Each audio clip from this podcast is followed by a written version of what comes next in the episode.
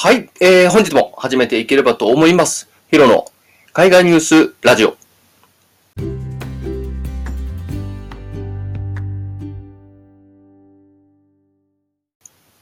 ということで、今日はですね、えー、特別編ということで、えー、海外ニュースの調べ方というようなタイトルで、えー、お届けしていければと思っております。はい。えっ、と、僕が、まあ、今、えー、この海外ニュースラジオを始めて、だいたい何ヶ月経ったんですかね。まあ、毎日配信を再開してからは1ヶ月ぐらいですかね。経って、全体としては2ヶ月から3ヶ月ぐらいですかね。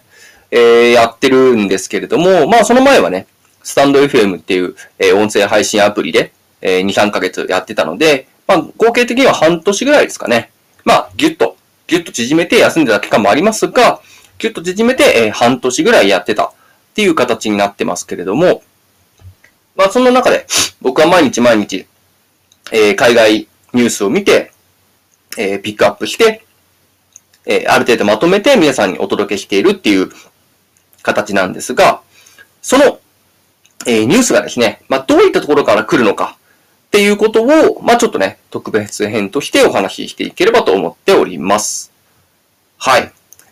えー、僕がお届けしているニュースに関しては、まあ、日本語で探すものももちろん多数ありますし、まあ、英語で、えー、探すものも多数あります。まあ、割合としては今は半々ぐらいですかね。まあ、もともとは英語を翻訳して、英語一本でやってたんですけど、あのー、まあ、ソース的にね、えー、日本語の方がちょっとまあ、時間、これは個人的事情で、えー、僕の方がね、時間が足りなかったりすると、えー、ちょっと日本語に頼りがちっていうことに、えー、なっているっていうのが、まあ本当、のところではあるんですけれども、まあ今は半々ぐらいでやってまして、まあ日本語の場合にはね、いくつかの、えー、サイトの情報をまあ複合してお届けしているみたいな形になってます。はい。そうですね。えー、日本語の、まあ、情報サイトとしては、まあ、あるあるではあるんですけれども、まあ CNN であるとか、まあロイター通信のサイトであるとか、まああとは AFP 通信ですね。まあこういったところの、あの、日本語サイトみたいなところもありますし、まあこれらのね、英語のサイトの時もあります。まあこういったところから、えー、ニュースをですね、まあ、ビジネスニュース、テクノロジーニュース、えー、こぼれ話みたいなニュース、であるとか、えー、まあ外交問題みたいなところとか、まあネットフリックスのニュースであるとか、まあそういったところをね、えー、ピックアップしたりしています。はい。まあこういった、えー、ジェネラルな、えー、ところからですね、まああとはあのー、中東系のニュースに強い、まあアルジャジーラであるとか、まあそういったところからもね、えー、情報を得たりとかはしています。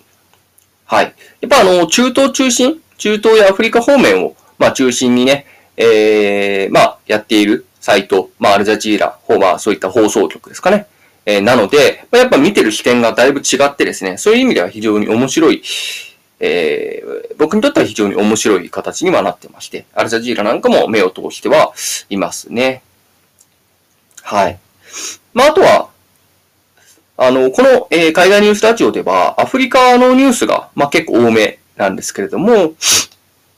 まあそういったところはね、あの、アフリカ各、えー、アフリカで、主に、えー、アフリカのニュースを取り扱っている、まあ英語のサイトみたいなものがですね、えー、結構世の中にはありましてですね、それこそテックアフリカニュースであるとか、えー、あとは、えー、テック、テックケバルであるとか、えー、そういったところですね、非常に、えー、アフリカの IT ニュースであるとかテクノロジーニュースみたいなところを、まあ、非常に、えー、中心として、えー、展開している、まあ、アフリカニュース .com みたいな、えー、サイトもありますし、アフリカプライムなんていうテレビ局に、まあ、関連したようなサイトもありますし、はい。まあ、そういったところ、まあ、アフリカビジネスなんていうサイトもありますし、まあ、そういったところの、えー、サイトから、まあ、ちょっと良さそうなね、ニュースをピックアップして、まあ、アフリカのニュースなんかはお届けしています。はい。まあ、あとは、そうですね、えっ、ー、と、セーシェル諸島とか、ジンバブエとか、えー、あとどこでしたっけね。えー、まあちょっと今出てこないんですけども、そういったね、えー、国の、まあローカルニュースを取り扱っているサイトなんかも、まあそういったね、えー、見つかると、えー、僕の方で、え、保存しといてね、え、たまに目を通しては、え、海外ニュースとしてお届けすることも、え、あります。はい。結構現地に根付いたニュースっていうのはね、あのー、日本ではね、ほぼ絶対にやらないようなこと多いんでね、えー、それこそナイジェリアでは仮想通貨めっちゃ使われてる、めっちゃ取引されてるなんてね、えー、日本ではね、全く誰も興味がないというか、まあ、絶対報道されないようなニュースだったりするので、アメリカ、中国なんかより全然、え、ナイジェリアとかの方が、ナイジェリアとか中東系の方が、チェコとか、そういうところの方が多いんだよ、えー、取引回数多いんだよなんてね、えー、なかなか日本では報道されなかったりとかするので、えー、そういうところはね、やっぱ、えー、英語ニュースならではというか、まあ、英語ニュース媒体ならではというか、まあ、そういったところは、えー、特徴があるのかなと思います。はい。まあ、あとはですね、えー、そうですね。まあ、あとは、まあ、仮想通貨とか NFT とか、え、そういったニュースなんかも、え、結構僕の方では取り扱うことがあるんですが、まあ、そこはですね、え、結構テクノロジー系の、え、ニュースを見てると、まあ、必然的に出てくるので、まあ、お話しすることが多いというような形にはなってます。はい。まあ、一応日本のコインデスクジャパンとか、あの、コインポストとか、一応そういうのはね、え、チェックはするんですけれども、まあ、あんまり、そうですね、なかなか話題に上げることはないのかなとは思いますね。あとは、そうですね。まあ、メタバースとかね、あの、ディセントラランドとかサンドボックスとか、まあ、そういう話題も、やっぱどう考えても海外と、えー、絡んできたりとかするので、えー、それこそどこでしたっけね、えー、世界のどこかの大使館を、え、ディセントラランドに、えー、まあ、出展するというか、まあ、設置するみたいなニュースも結構前にありましたけれども、そういうニュースとかもね、ディセントラランドのニュースを追ってると、まあその国の大使館とかなんとかに行き着くみたいな、えー、いう形になりますし、まあビットコインニュースを追ってると、エルサルボドルが法定通貨とか中央アフリカが、えー、法定通貨にするとか、そういうニュースに行き着くみたいな、えー、形になってまして、非常に面白いところかなと思いますね。はい。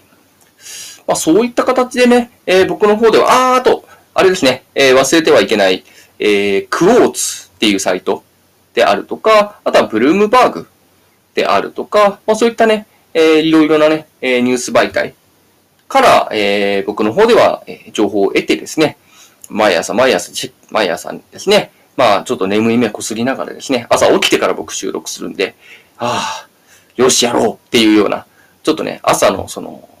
習慣というか、目覚めの儀式みたいな感じで、今、えー、僕はこうやって、えー、調べては、えー、お話をして、え、調べてはお話をして、みたいな、え、形のサイクルでやっております。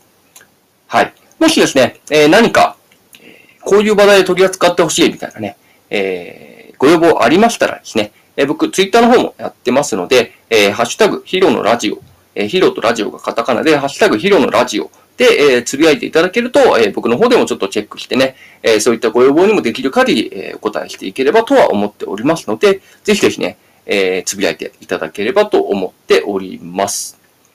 はい。そうですね。まだ、えっと、明日は何をお話ししようかは決めてはいないんですけれども、最近、ネットフリックスの話題が続いたので、えー、ちょっとね、僕今ちょっとアメリカの方の話題とかね、ちょっとやりたいなと思っていて、もうアフリカの話題が続きに続いてるんでね、ちょっとか、なんというか、その最先端みたいなね、ニューヨークとか、えー、ロサンゼルスとか、えー、ヨーロッパの方の話題とかね、そういうところとかもやっていきたいなと思いますし、ちょっとね、えー、破産を宣告、破産した国家のスリランカのその後みたいなね、現状みたいなところもちょっとお話ししたいなと、えー、調べてみたいなと思っていたりはしております。はい。そんな形ですかね。まあ、そうですね。まあそういった形でやっておりますので、ぜひぜひね、あの、今後もね、ご期待して、えー、期待をして、え、お聞きいただければ、えー、ちょっとね、どんどんどんどんとね、良い方に改善していければと思っておりますので、引き続きよろしくお願いいたします。ということで、えー、本日はここまでとなります。お聞きいただきましてありがとうございました。それでは、バイバイ。